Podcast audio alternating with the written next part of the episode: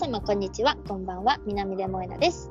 こちらのチャンネルでは楽しく、そして気づいたら人生が変わる秘密をシェアハッピーしています。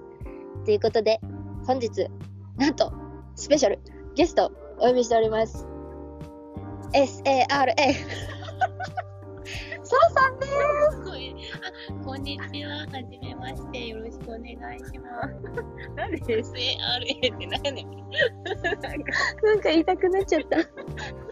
いたくなっちゃった。すいません。皆さんよろしくお願いします。今ね、ちょっと外で撮ってるんだよね。そうなんです。今、あの、久しぶりに、あの、サラさん、まあ、皆さんね、あの、サラさんのことぜひ知ってほしいなって思うんですけど、サラさんは私にとってどんな存在かというと、あの、ちょっと、あの、宇宙人みたいな、妖精みたいな、いつ、どこにいるのかよくわからないけど、なんか、いつも大事なメッセージを必要な時に届けに来てくれる人なんですよ。私がいつもうーってなってる時に、もえなちゃん、カフェ行こうってタイミングよく言ってくれる人です。そんな人です。都合のいい宇宙人みたいな感じ。あの、それそれで、そのさ、自己紹介でさ、うんあ他己紹介でさ、へえ、そんな、そんな人がいるんだってみんな納得するのかな。いや、だから、だからこそ絶対今納得してないと思うので、あの、サラさんが、あの、このね、本当にサラさんも人生をね、大きく、結構短い時間で変えていった人だと思うんですよ。そう、だから、サラさんのその人生の変化とか、まあ、なんか、過去どういう活動をしてたりとか、今これからどういう活動をしていくかとか、なんかそういうのも聞きたいし、やっぱりなんかこのチャンネルの、なんだろう、テーマが、やっぱ人生を変える秘密をシェアハピするっていうところなので、そのサラさんがどういうふうに人生変えていったかとか、なんかその変える時の、なんだろう、サラさんの、なんかどういうマインドとか思いとか、そういうのがあったのかみたいなところもいろいろ聞けたらなって思ってます。じゃあ、私からのあの他己紹介だと、サラさんの魅力は全くちょっと今伝われ、伝わりきれてなかった ので、サラさん自己紹介お願いします。はい。えっと、2、3年、3年前ぐらいに、あの、YouTube で、友達からタロットとオラクルカードをね、プレゼントしていただいたきっかけに、YouTube を始めて、最初はタロット占いで、あの、YouTube、まあ、ちょっと頑張ってやって、で、本の出版が決まったタイミングぐらいで、ちょっと自分の方向性をもう一度考え直して、今は、あの、物語書いてます。3年目入りました。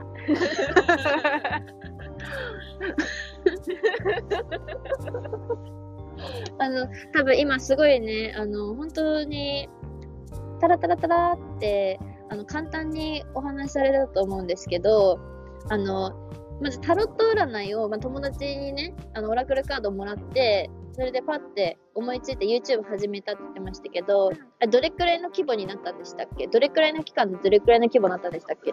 半年、4ヶ月で4万人いって、半年で6万人いってって感じかな。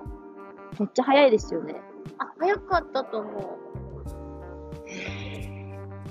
だから、なんかあの、今日皆さんに感じてほしいのは、本当にすごいスピードで人生ってめっちゃ変わっていくし、で、サラさんも、なんか、私からしたら、今はなんか達観してる人みたいな感じでね、いつも話を聞いてるんですけど、そうじゃなかった時もあるんですよ、きっと。私と出会う前とか。だから、そのなんか、私と出会う前とか、そのタロットでなんかその覚醒状態にとか、もう自分が本当にやりたいことをやったりとか、ちゃんと自分がなんか直感に従うみたいな前がどんな人だったのかっていうのも聞きたいです。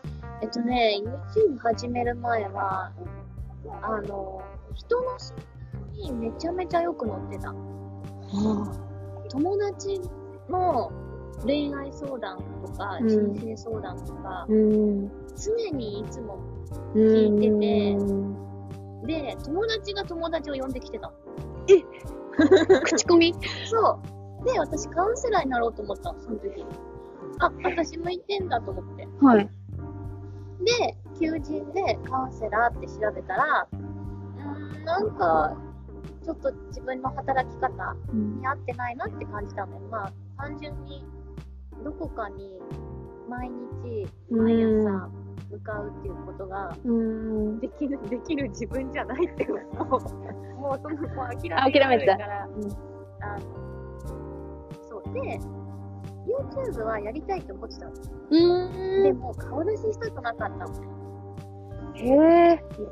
なんでかっていうと、まあ、単純に、えっと、こういうのあったんだけど、それ以上にめんどくさいが多かった。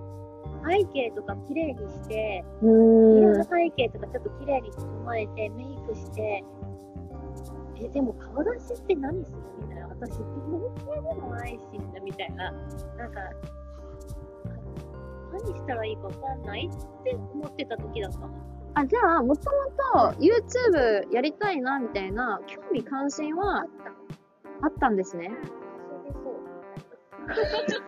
なんか楽した、うん楽に見えたの。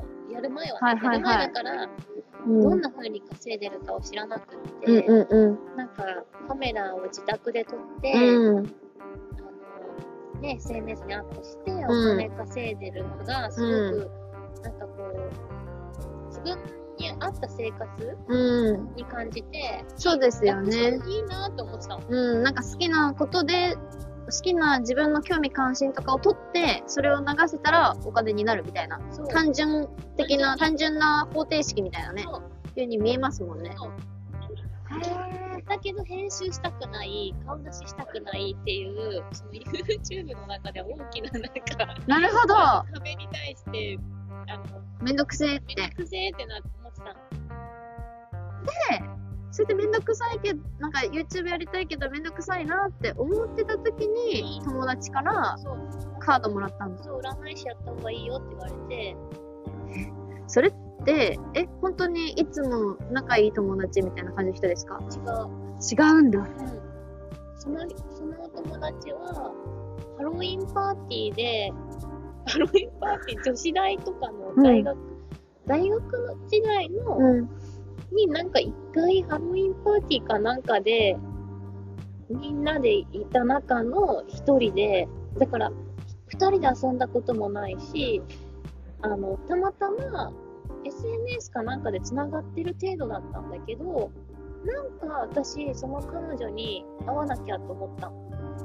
うわお茶したいと思った。ええで、私から、あの、よかったらお茶行かないって誘って、はいしたところよく、あ、行こうよって言ってくれて、うん。で、会った時に、まあ私いつも通り人の相談うんうん。乗る体制だから、いつも。で、その友達の恋愛相談に乗ってたら、その友達はたまたま、あの、占い系の会社に当時勤めてたから、あの、なあのね、占い師がどういう人かっていうのをうんうん知ってたから、うん。やった方がいいよって言われて。で、その時はもちろん、占い師っていうワードとか、うん。タロットっていうワードすらもちろん頭になかった。だって、カウンセラーやった方がいいかとか思ってた。確かにそうですよね。へえ。いや、なんかこの間、なんかたまたま、なんか記事、なんか読んだ本かなんかに、あの自分のその人生の転換期みたいな、に、なんか必要なチャンスとか、なんか必要なアドバイスとかをくれる人って、なんか急に現れたりするって聞いたんですよ。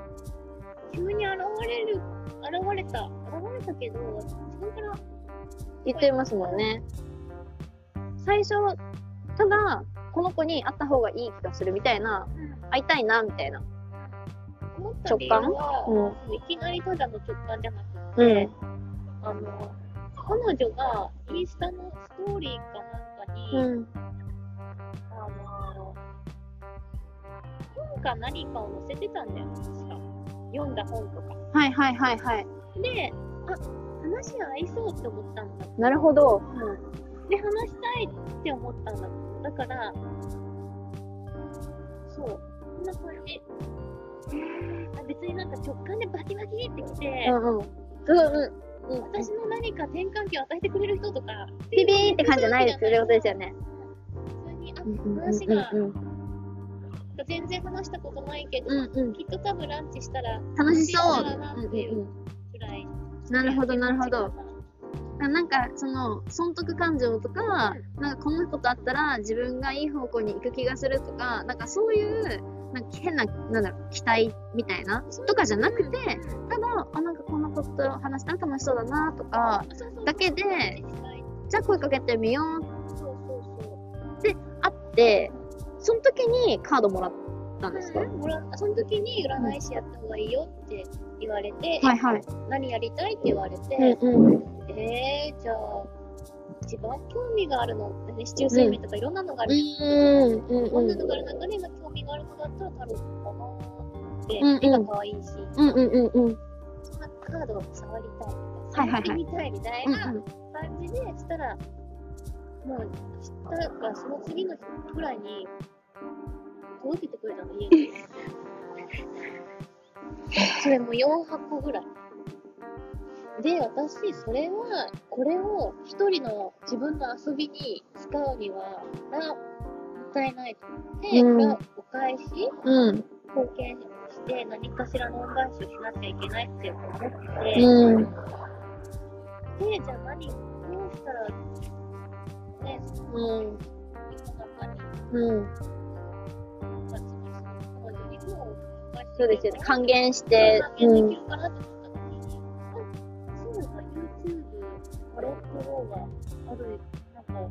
ったよねって。私見たことあったの、しかも。すごくないですか？なんか。そう。へえ。その始める年の前に、夏ぐらいにね、すごい恋愛とかでも悩んでて、うんタロット見てたことあったのね。へだからえ。始めやすかったな。つまりまあ、よく悪く言うと、マーケティングができてたってこと、うんうんうん。てかもうすでに先駆者がいて、それやってる人がいるから、あ、じゃあ私もこれやればいいじゃん。そうそう。あ、こういう感じで、こういうふうにやったら、まあ、何ヶ月後ぐらいにはい1万人いくだろう。まあ、私の中ではもう1ヶ月後ぐらいに行くだろうって、もう確信があったんですね。確信があった。え、それでじゃあもらいました。YouTube 始めたのって、もらってからどれくらいで始めたんです1か。うわ。早っ。え、で、そこになんか迷いとか、なんかちょっとどうしようとか怖いなとか、うーみたいなのなかったんですか？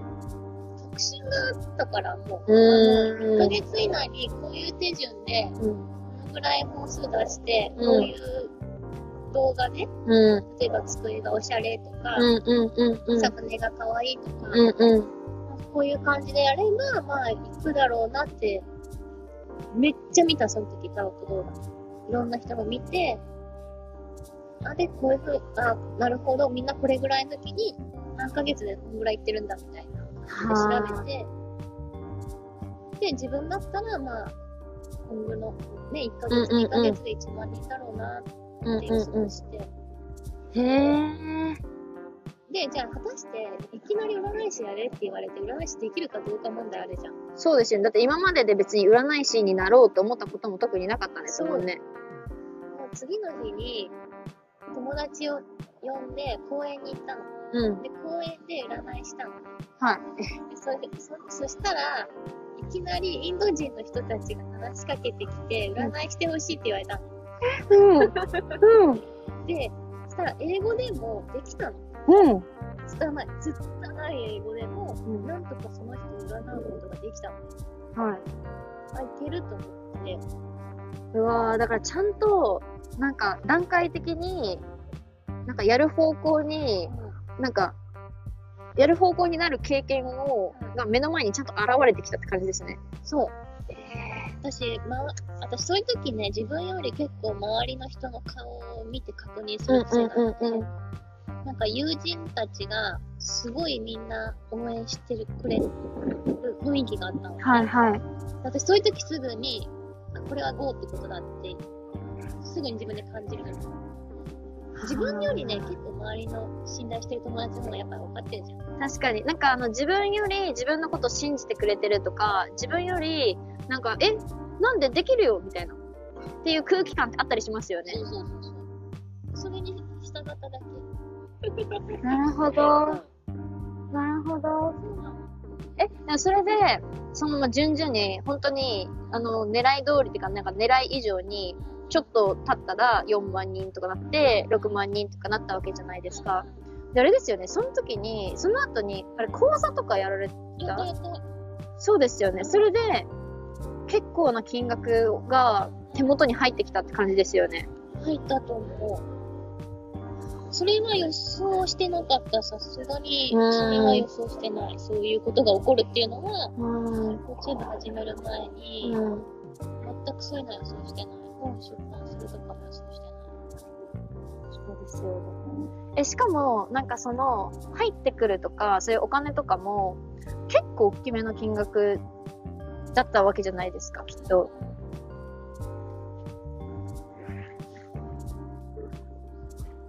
やっぱなんかちゃんと直感に従うって大事ですね。そうだね。そうだね。てかなんか抵抗しないって感じなんですかね。なんか、自分の目の前にやってくるものがいっぱいあったわけじゃないですか、サラさんも。それなんか、あ会いたいなって思って、素直に会った。で、喋って、占い師いいんじゃない？で、届けてくれた。あ、じゃあこれをなんか、世の世の中に還元しようと思って、で、それで次の日に友達公園に呼んだら、インド人占ってって言われた。あ、なんかいけるじゃん。あ、なんかみんなも応援してくれてる感じある。あ、じゃあ YouTube 撮ろうかって言って、1週間以内に撮って。っていうなんか、本当になんかテンポもいいし、なんか、ちゃんと、なんだろうな、言い方あれだけど、なんか導かれてる感じ？ううん。ん。バカになる。バカになってるんだと思う。はあ、バカになろうとしてる、そういう時って割と。なるほど。うん。バカになりつつも、でも、でもやるときって結局そうやってマーケティングスキル必要だったりとうんかうん。するじゃない、うん。え、バカになるっていうのは、なんかどういうイメージですか？なんか周りの目を気にしないでやっちゃえっていうバカなのか、なんかバカにもいろいろ、なんかあると思って。えっとね、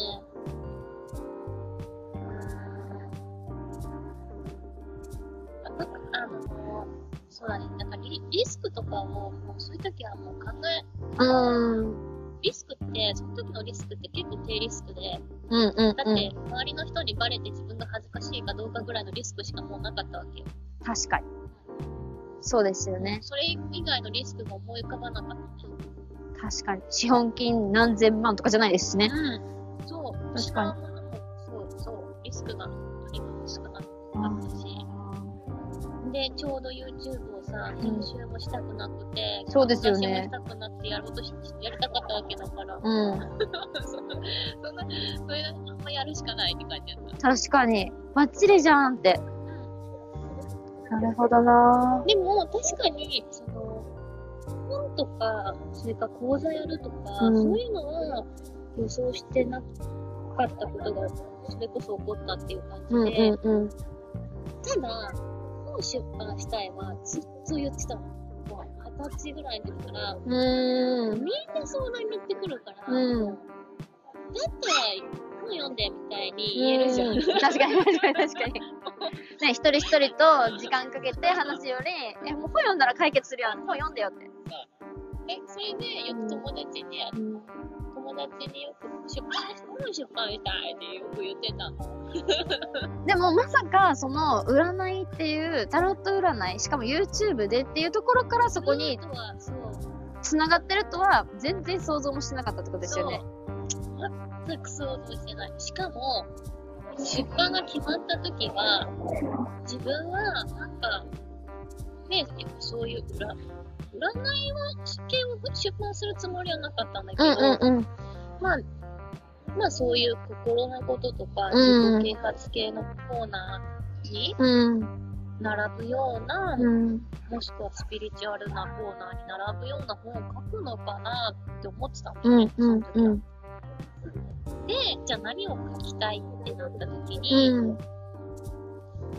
本当に書きたいことは、親子愛についてなの。うん。うん。うん。うん。で、じゃあエッセイにするかってなったんだけど、うん。なんかね、なんか違うってなったんだよね。なったんですねエッセイでもいいエッセイでもいいって思ったんだけど、うん。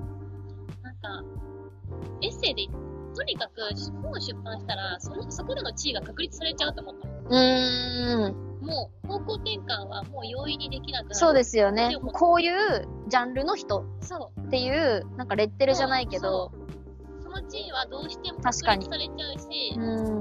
そっからの方向転換はももっと難しくなっちゃうから、やるなら今だって思って、うん。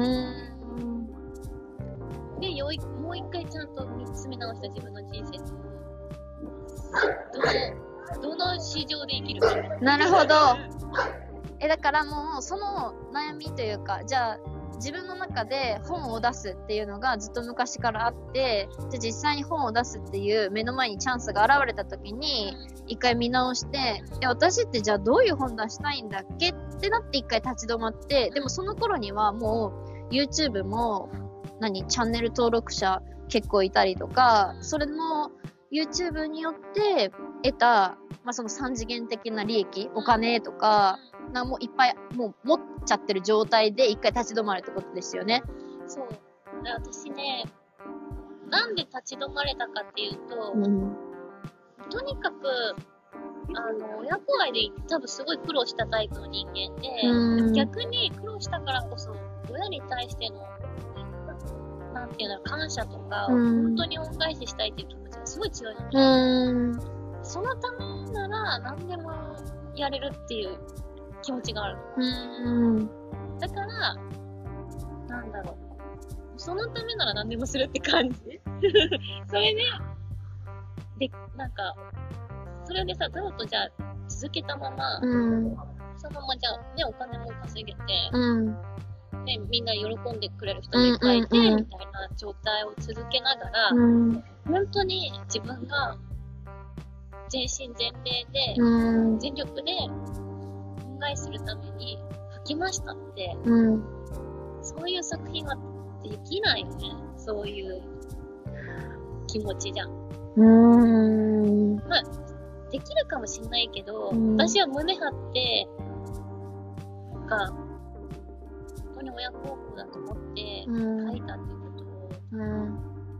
そういう作品作れないなって思ったんだよね。なるほど。だからなんか最初は、なんかタロットとか YouTube っていう入りだったかもしれないけど、昔からずっとあった、その本を出版するっていうところうん。に結構情熱があったりとか、こだわりっていうのがしっかりあって、だから立ち止まったし、じゃあ実際に自分がどういうものを出版したいのかっていうのと、なんかそのまあ、多分サラさんの場合自分の人生でなんかどういうことをしたいのかみたいなこともなんか改めて考えたってことですよね。で、それでなんかきっと親子愛だなとか、本当に親に対して胸を張って、私はこれでなんか感謝の気持ちを伝えられるよっていう状態の作品を出すっていうことが、あ、本当に私が望んでるものだって気づいたって感じですよね。うん。胸張って言えない、言えない、言えないと思った。たもしタロットやりながら、うん。それはお金稼げるけど、やっぱ、やっぱね、やってみて分かったのは、もちろん一本動画上げるだけでも、うん。すごく労力はもちろんいるし、うん。占い師としての私と、うん。本当に、その、創作する私っていうのは全然違う位置だから、うん。それを毎日しながら、はい、書きました。うん全力で頑張りました。うん胸張って言えないと思った。へー。なんか、そう。いや、多分、なんだろう、まあ、そもそも普通っていう言葉を使うのは微妙だなって思うし、じゃあ普通って何なのってなっちゃうけど、じゃあ一般的に見たときに、そもそもじゃあ YouTube で登録者が何万人の規模になるとか、出版のチャンスが来るとかって、それだけで事実としてすごいことだと思うんですよ。結構。で、それで、あ、本出せる、らやったーみたいな。ってなる人もいると思うし。ありがたいことうん。だけど、なんかそこをちゃんと、なんか妥協せずそう。ってことですよね。なんか妥協してないですよね。全く。うん。し、だって一番最初も YouTube やりたいなとか思ってたけど、編集やだなとか顔出ししたくないなみたいな。だからそこになんか妥協してないじゃないですか。どうやったらそう顔出しせずに、うん。編集もせずうに、ん。できるか。うん。まあ、だ妥協してないね。確かに自分の、そうだね。そうですよね。うん。だから自分の作品に対しても、うん。何か妥協したら、やっぱり胸張れない、うん。自分が自分のこと誇りに思えない、それこそ。お金稼げたかもしれないけど。うん。だそうからなんかそこをこうやって今経験して、でも本当にこの、本当に数年、2年、1年とか2年とか？うんうんじゃないですか。で、で、多分、あの、じゃあもう妥協して本出版するとか、なんかまあお金稼げるし、そのまま YouTube 続けるとか、なんかいろんな選択ができたと思うんですよ。うん正直。だけど、それでも私はそれを手放してでも妥協せずにこういうものを作りたいんだとか、こういうふうに生きたいんだって今思って生きてるわけじゃないですか。でそこに対しての後悔とかってないですか？私ね、意外と石橋1000回ぐらい叩くタイプなの。意外だわ。めっちゃ意外。めっちゃ意外です。このストーリーだけ聞くと、ポンポンポンポン、うんうんうんうん。こう、やってるように見えるんだけど、そうですよね。選択ポンポンポンって、こっちだ、あっちだ、こっちだって。そう。超、あの、超叩くタイプ。やばい。もう、本当に周りの友達とかからすると、うんなんか、まだ叩いてんのって感じぐらい、もうすんごい叩くの、石橋。えだから意外と慎重タイプなの。こう見えて、臆病だし。失敗したくない気持ちも強いし。ー、うんうんうん。1000回ぐらい叩いて決めてる。だから、だからじゃあ本当に本気で心の底から納得して、よしってなってから決めてるってことですよね。そう。ただその1000回叩いてる間は、もちろん、なんか夜眠れなくなるぐらいまで叩いてる。うーん。考えてね。本当にそうするべきかどうかみたいな。うーん。でもさ、これ、これで、じゃあ、たとえ、じゃあ作品できました。うん。自分が、自分に誇りを覚えるようなぐらいまで、とりあえずはできましたと。うんで、全く売れなかったとしても、うん。とりあえず、今自分ができる親孝行の一つうん。できたって言える、そのことが一番自分にとって大切なんだよ。わあ。だから、サラさんにとっての、本当に、なんだろうな、なんか軸となる部分というか、なんか絶対に揺るがせたくないものみたいなのって、なんか妥協しないっていうことだと思うし、でもそのより後ろにあるものって、親への感謝とか、親に、なんか、なんだろうな、へのリスペクトとかがあるからこそ、私は妥協する人生を選ばない、絶対に妥協しないって決めてるからこそってことですよね。本当に愛がある。親に対しては愛が、うん、あるからこそ。それを、うんそういう多分、生き方をしていれば、うん。ずる賢くない生き方になって不器用な、うん。なんかちょっと、ど正直な生き方いや、そうですよ。うん。でも、多分、見てくれてる人は、うんうん。見てくれてると思うし、うん。やっ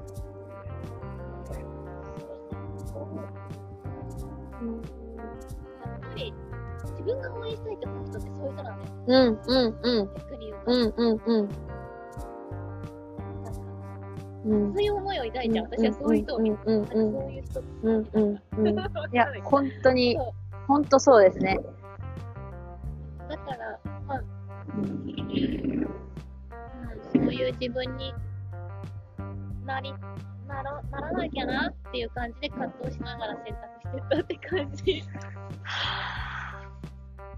いやー、えなんかね、多分、こうやって、ちゃんと聞かないで、やっぱり旗から、その表面の成功した部分だけとかを切り取ると、なんか、ね、楽しく。そうそう、楽しく、ななんかね、なんかすごいのね、なんか楽しいことやって、好きなことで、なんかお金も入ってきて、チャンスも来て、ルンルンみたいな感じで、なんか簡単にそれを、なんかラッキーだって、なんか片付けちゃう人も中にはいると思うし、なんかあなたの人生楽しそうねって言う人も多分いると思うんですよ。でもなんかそうじゃないと思うし、なんかきっと、なんか私がすごいサラさんの本当にかっこいいなっていつも思う部分って、私はこうっていう、なんか揺るぎないものが常にいつもある。マジで。あの、本当に、あの、男前なんですよ。大丈夫それなんかすごい気の強い女。いや違ういや。あの、気の強い女とは違うじゃないですか。軸があるということと。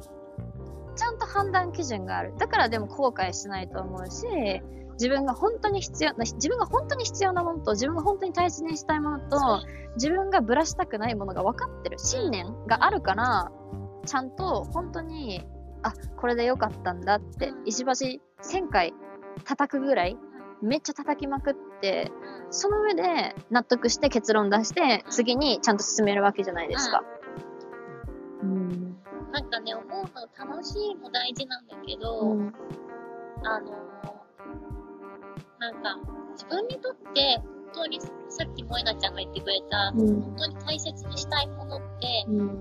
なんだろうっていうのを、うそのん。軸の方が、多分私はうん。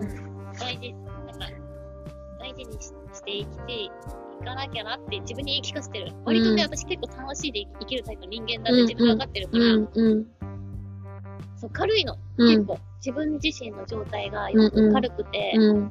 楽しい楽しいワクワクでどんどんいなんかこう、うんあれこれやっちゃうタイプなんだけど、うんそうじゃない、うん。本当に自分にとって人生で大切にしたいものをうん。選んで大切にして生きていくっていう生き方をうん。していくことの方が、うん。多分ね、ん自分も幸せだし、周りにいや、も間違いない。ね。間違いないです。でもなんか、私から見えるサラさんって、そのなんか行動とか思考とか、結構、ほんと軽やかな感じ見えるよね。そう見えるんですよ。まあ、まあ、ちょっと喋り方とかもあるかもしれないけど、そうえいいじゃん、それやっちゃえばいいじゃんみたいな感じだから、そうやってなんか本当に軽やかさがあるけど、でもなんか私は今めっちゃ勉強になったのが、軽やかの秘密って、絶対にブレない判断基準。で判断基準って何かって言ったら、やっぱ信念ですよね。これが私は大切なんです。だからこれだけは絶対に動かしませんっていう、ドシンってしてる心の中の。まあね、でも悪く言えば頑固なん頑固う。んうんうんうん。まあ、悪く言ったらですね。でもなんかそれがあるから、なんていうのかな。だから判断に最終迷わないじゃないですか。言わない。うん。頑固って、今頑固ってワード出てきて、うん悪い頑固の時は、やっぱね、友達とか、家族の顔に出る。わかる。その時は、すぐ自分を柔軟にさせて、すぐ柔軟にさせる必要があるって思ってる。わかる。そう。で、ここだけ、その大切さが守ってほしいっていうのは、なんか周りの願いだったりするんだよね。ああなたにとっての大切なところってそこでしょっていうのは、いつも友達とか家族とかそういう周りの人が教えてくれるような気がしていて。それをキープするって感じ。うーん。わあ。でもね、萌なちゃんもさ、割とさ、なんか私、見てて、家族もそうだし、うん友達とかなんか、大萌なちゃんを大切に思ってくれてる人って結構、周りにいると思うんだよね。うんなんかそんな気がいますいます。だしなんか、すごくこうね、愛され、うん萌なちゃんすごい愛されてるの伝わってくる周りの人から。うーん。うん。その人たちが、の願いを、うん。なんか、の通りに生きるみたいな感じ。うわあ、やばいですね。泣きそう。またちなみに萌なちゃんね、2回ぐらい泣いてるよね。すぐ来ちゃう。すぐ心に。ああ、でも本当にそうかも。本当にそうかも。確かに。いや、なんか今私がそうかもそうかもって言ってるのは、なんかその頑固さのところ。なんかその本当に自分の揺るがない信念みたいなところっていい頑固さだと思うけど、それこそやっぱ周りに反映されるじゃないですか。で特に私もめっちゃ本当にその通りだなって思ったのが、あの、自分がなんかずれたりとか、自分がなんか変な時、で特に迷ってる時とかって、なんか大切な人との関係もなんか違和感みたいな。特に私パパそうなんですけど、パパのこと大好きなんだけど、なんか自分が調子悪い時とかで、なんかパパとの関係にめっちゃ現れるんですよね。だから、で、なんか私はやっぱ自分にを特にジャッジしちゃう。すごい。なんかジャッジしちゃって、なんかこうしなきゃ、ああしなきゃっていう自分への厳しさが結構でかくて、で自分をに厳しくしてればしてるほど、パパにめっちゃ厳しくしちゃうんですよ。そう、だからなんかそれは一個のいつも判断基準にしてて、で、なんか私なんでパパにイライラしてるのかなって、いつも考えたときに、あ、自分に厳しくしてるから、自分への厳しさをそのままパパに反映してるんだなって、そう気づいて、いつも最近それは、なんか一回深呼吸して、はぁよくやってるよって 自分にね、優しくして、でもそうやってやったらパパとの関係も本当に面白いぐらい良くなるっていう、本当に幸せな時ってさ、パパとの関係いいんじゃない？めっちゃいいんですよ。今いい。今はいい。うんやっぱ周りの人の表情うんに出るんだよね。うんなんか、マジで出る。うん。だから私がもしタロットをやずっとやり続けて、うん。なんか、うん。それでじゃあ、作を作るみたいな、うん。まあ、ちょっとこう、すごい不器用に、うん。それこそ私にとってはそれが不器用な生き方なんだけど、うん。それをやってたら周りの人多分心配したりとか、うん。なんか、変わっちゃったねって言うと思う。うん。そうかも。うわー、すごい。すごい。めっちゃ今勉強、めっちゃ学んだ。確かに。周りの本当に大切な人たちが応援してくれてることって、本当にそっちでいいから、ゴーゴうんーの時ですよね。そう。わだから、萌なちゃんもそう、私に対していつも言ってくれるし、ー。うん。周りの親友たちも、うんうん。なんか、すごい願ってくれてる。願って。る。なんか確信してる？え、そう、確信ししてる。え、てか、なんか何言言ってるんだろうみたいな。え、絶対そうじゃんみたいな感じです。まあでも、なんか、待とうっていうか、やっぱ本人の、やっぱ気持ちとか、まあ自分自身もそうだから、私もみんないつも待ってくれてる。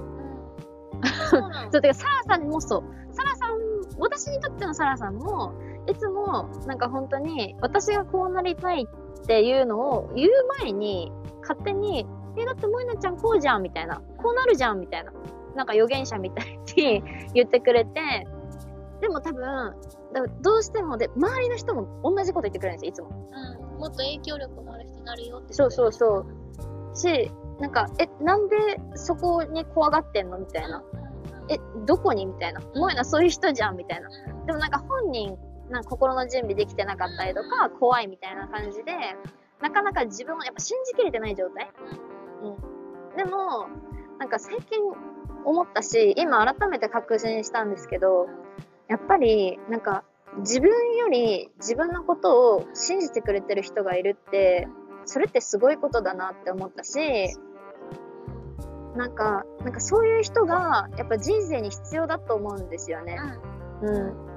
なんか、私もそうだし、もしかしたらきっとサラさんもそうなのかなって思ったけど、私もちょうど2年前ぐらいに人生が大きくガラって変わって、その時はどうなっちゃうかわかんないし、マジで怖かったし、どうしようって思ったけど、でも、なんかみんな、え、大丈夫だよって。だって萌えなすごいじゃんって。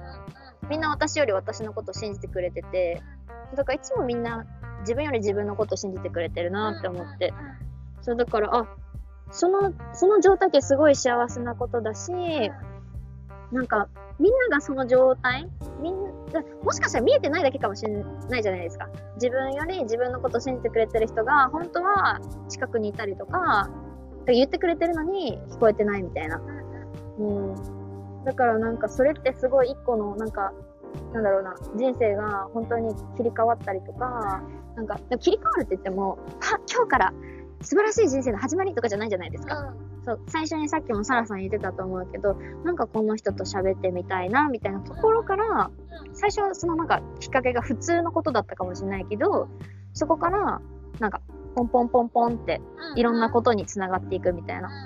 うん、だからなんかそういうのも見逃さないっていうこと。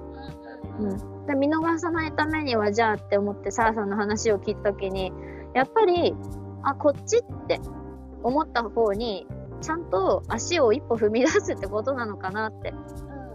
うん。人に会うもそうだし、なんか行動するもそうだし。うん。だから人生の始まりって結構、一見地味だなーって。萌乃ちゃんがてあの2年前に転職した時はそうだったえ、マジで地味です。だってそれこそあの、川原拓実さんをツイッターで見たが初めてのやつ。そうなんだ。そう、それだけ。なんか、え、こんな人いるんだ、日本人で、みたいな。で、この人と喋ってみたいだけ。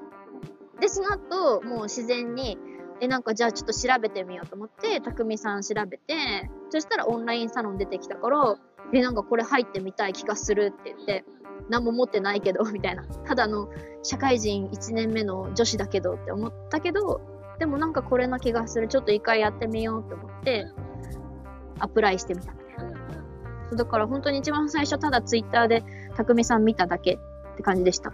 そうなんだ。うんでもさ、ツイッターで見ただけの前に、例えば、たくみさんがやってらっしゃるような内容うとかに。興味があったりとか、本読んでたりとかしてたでも多分、その、じゃないか、その外の現象っていうか、自分じゃない、その外界世界で刺激をもらったっていうのは、たくみさんのツイッターを見たかもしれないけど、それより前に起こったことは、この人生嫌って思った。変えたいって思った。そう、めっちゃ変えたかった。絶対にもう嫌だって。で、変えてやるって、めっちゃ決めたっていうのが一番最初のスタートだったと思います。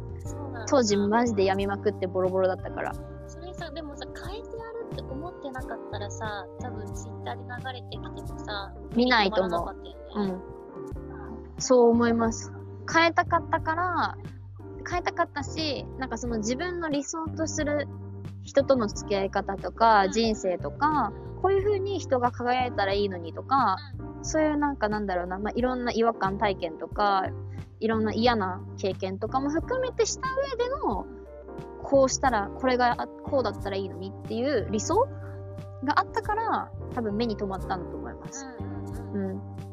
だからなんか、全部繋がってますね。意志あるところに道ありけりだね。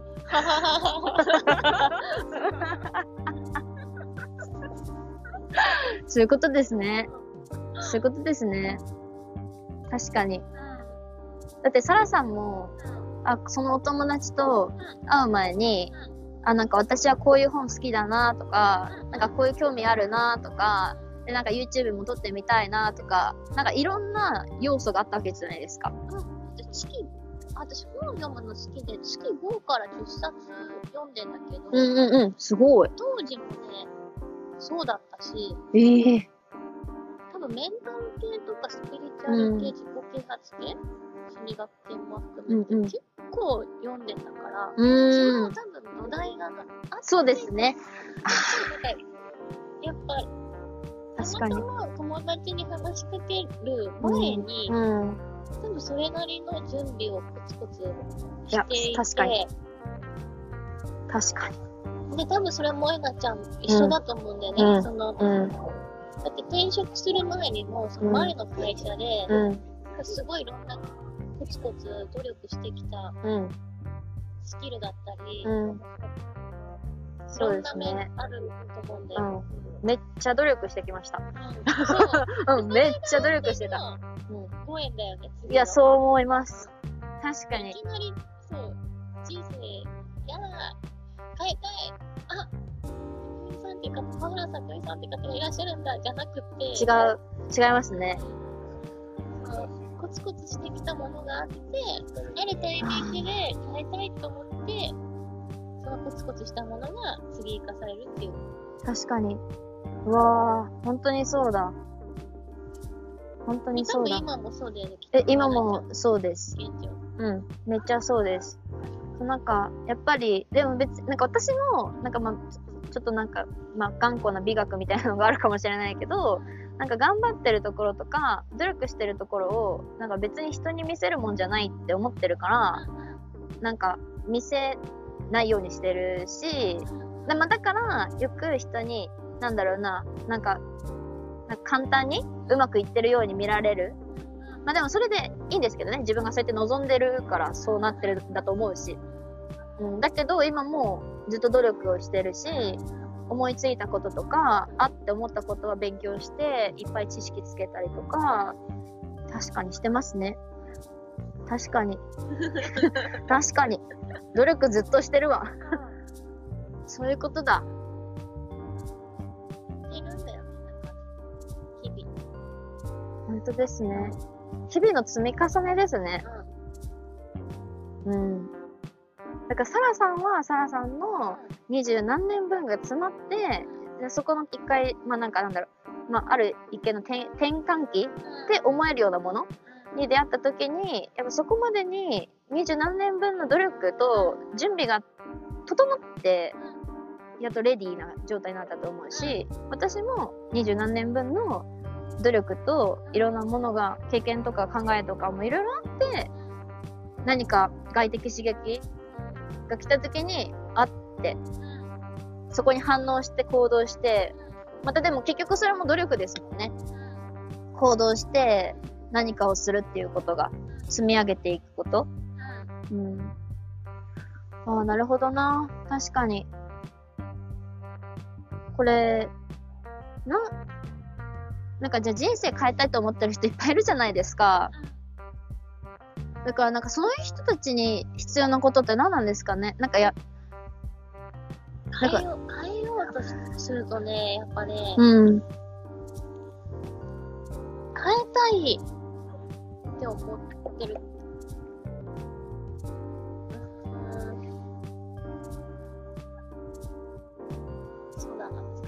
い。やでもなんかその言わんとしてることがなんとなくわかるんですよ、今は。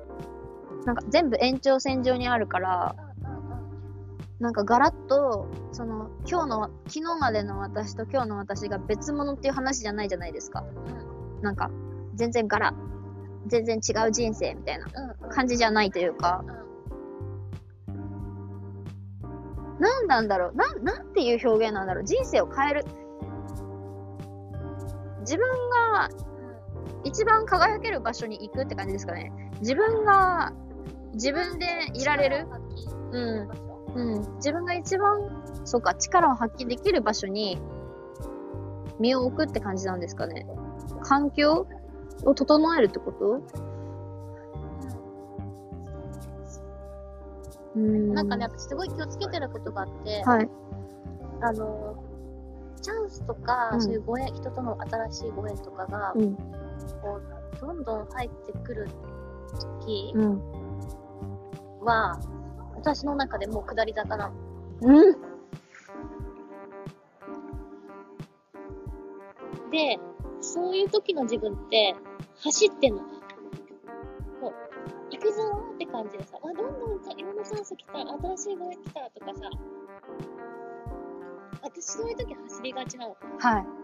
で、その自分に気づいて走りがちなになってしまう自分、つまり調子こいてしまう自分。はい。で、その時の自分は、走ってるから、呼吸が浅いのね。はい。し、走ってるから、周りが見えてないし、周りの豊かさに気づいてないんです。その状態っていうのは自分の最高の状態じゃない。うわやば。個前ぐらい、一歩前ぐらいの自分が一番いい状態だったりするの。うわやばい。で、だからその状態をいかに日々キープできるかみたいな。うん。だから、すごいそこね、なんか気をつけてる。え、それやばい。え、てか私に今一番必要な話だったと思います、それ。え、てかそれこそ、え、今ちょうどいるところって、一回落ち着いた場所に初めて来たんですよ、私人生で。それこそ、マジでまあ、ずっと、その社会人、就職するまでは、まあ自分がいいと思う王道のレール人に認められるためのレールをずっと突っ走ってきて、結果出して結果出してみたいな。ってなって、で、じゃあさて、やってみて、めちゃくちゃしんどくなってボロボロになって、あ、このままじゃダメだって思って一回立ち止まってみて、で、その時に起こ、この2年間起こったことって、いっぱいご縁あったし、いっぱいチャンス来て、目まぐるしかったんですよ。で、でも一回、本当に迷宮入りしちゃったというか、なんか、そこで、与えられたチャンスとか、与えられたご縁みたいな、あ全部まあ必要だったと思うし、本当に超感謝なんですけど、なんか、本当に自分が求めてることが分かんなくなっちゃった。なんかいろんな人が、え、萌なちゃんこれに才能があるからこうなった方がいいよっていう、なんか、期待とかを、なんかどんどん言ってくるわけじゃないですか。で、自分も、え、そっちなのかなって一回分かんなくなっちゃって、そうだからそれを一回白紙にするっていう作業が私この半年間だったんですよ。いや、わかるよ。そう、だから、なんか、その自分、一回、マジで何になりたいかもわかんなくなったし、え、ここまでなんかめっちゃチャンスもらって、こんなにご縁もらったのに、え、結局今ゼロなんだけど、みたいな。わかんないんだけど、みたいな。エネルギー湧いてこないんだけど、みたいな時間が一回あって、半年前ぐらいに。それがめっちゃ苦しくて、うわーって思ってたけど、でも今はめっちゃしっくりきってるものがあって、あ、じゃあ次はこうしたいっていう、もう内から湧き上がってる、くる何か？でしっくりきてるんですね、自分が。って思った時に、あ、今までは人から与えられてきたチャンスと、なんかそうやって人からのものでやってきたけど、あ、この間来た感覚としては、あ、これからは自分でチャンス自分に上げていくんだな、みたいな。自分で作っていくんだな、みたいな感覚がこの間本当にあったから、今なんかサラさんの話めっちゃリンクしたというか、なるほどって。人からね、チャンスとかご縁とかいっぱい来てるとき、バカ走ってた。命削って。すんげえ呼吸浅くなって。やばかった、やばかったですよ。息できてなかったです。それ苦しいね。いや、本当に苦しい。バカ走ってたらさ、あーって感じそう。うん。そうそう。なんですよ。一番いい状態はさ、やっぱり深呼吸してる状態だから、そうですね。なんかそのさ、走った後に、こう息がジェージェーなって、うん。ちょっと休むじゃん。うん。その時の幸せってめっちゃ幸せじゃない？間違いない。あの時の幸せやばくない？やばい。その状態をいかにキープできるかが、自分の中でいつもなんか言い聞かせてる。うわすごい。うわいやそれが、しかも、なんかこれすごいなと思うんですけど、あの、今日、あの、私の普通にインスタグラムじゃの本アカウント、メインアカウントじゃなくて、違うアカウント、別のアカウントを、ほんとみ4日前とか、3日前とかに動かし始めて、で、毎日朝7時に投稿してるんですよ。そうそう、まあ、まだ4日目なんで、いつまで続くかもわかんないけど、今とりあえずやりたくてやってるんですけど、で、今朝のあの投稿が、あの、インヘイル、エクスヘイルって深呼吸だったんですね。えー、そう。だから、今、え、すごって思いながら、そう。で最近私大事にしてること深呼吸だから、そうなんだ。うん、え、ずっと毎日深、私朝、朝からずっと深呼吸してる。まあでも、本当にずっと息浅く生きてきちゃったから。だってずっと走ってたら、息できないもん。でもなんか焦ってたんですよね。やっぱりなんか、なんかこうならなきゃいけないとか、なんか何か、なんか証明しなきゃいけない気がしてたんだと思う、ずっと。誰かに何かを。でも冷静になって一回立ち止まった時に、私は誰に何を証明したいんだろうって、一回、あれ？ってなったっていうか、証明したいものが。うーん。だから自分という存在、何者かを証明したいみたいな感じです。肩書きとか、なんか人に説明がつく何か。うん、私はこんなにすごいんだみたいな。う肩書きが欲しかったの。ん、そう、一時期。でもなんかそれはもうなくなりました。でそれが私、一番戦いはコンテストだったんですよ。そうだったんだ。それでコンテストが終わる頃にそれが抜けたって感じです。え、ちょっと待って、この話をじゃあ後半で聞かせていただきましょう。はい。やべえ、めっちゃ。ごめんね、私も。いや、でも、だから楽しすぎて、楽しすぎてこうなっちゃいました。え、ごめんなさい。私も止まんなかった。し、なんか、多分、ちゃんと、サラさんの、ここの、なんか、プロセスを、ここまでちゃんと聞いたの多分初めてだったから、確かに。そう、普通に楽しすぎて、そうだね。確かにいつも軽くなんか、うん。そう、こうでこうでこうで、みたいな感じだったから、あありがとうございます。しかも、セグメントの最大レコーディング時間60分らしくて、ちょうどそうなんだ55分、ぴったり。そうなんだ。あじゃあ、皆さん続きは私の方の、はい、ポッドキャストでお願いします。あの、サラさんです。インスタとかに載せてくれるっしょ。うありがとう。ん、もちろんです。載せさせてください。ははい、サラさんでした。今回のゲスト、サラさんに遊びに来ていただきました。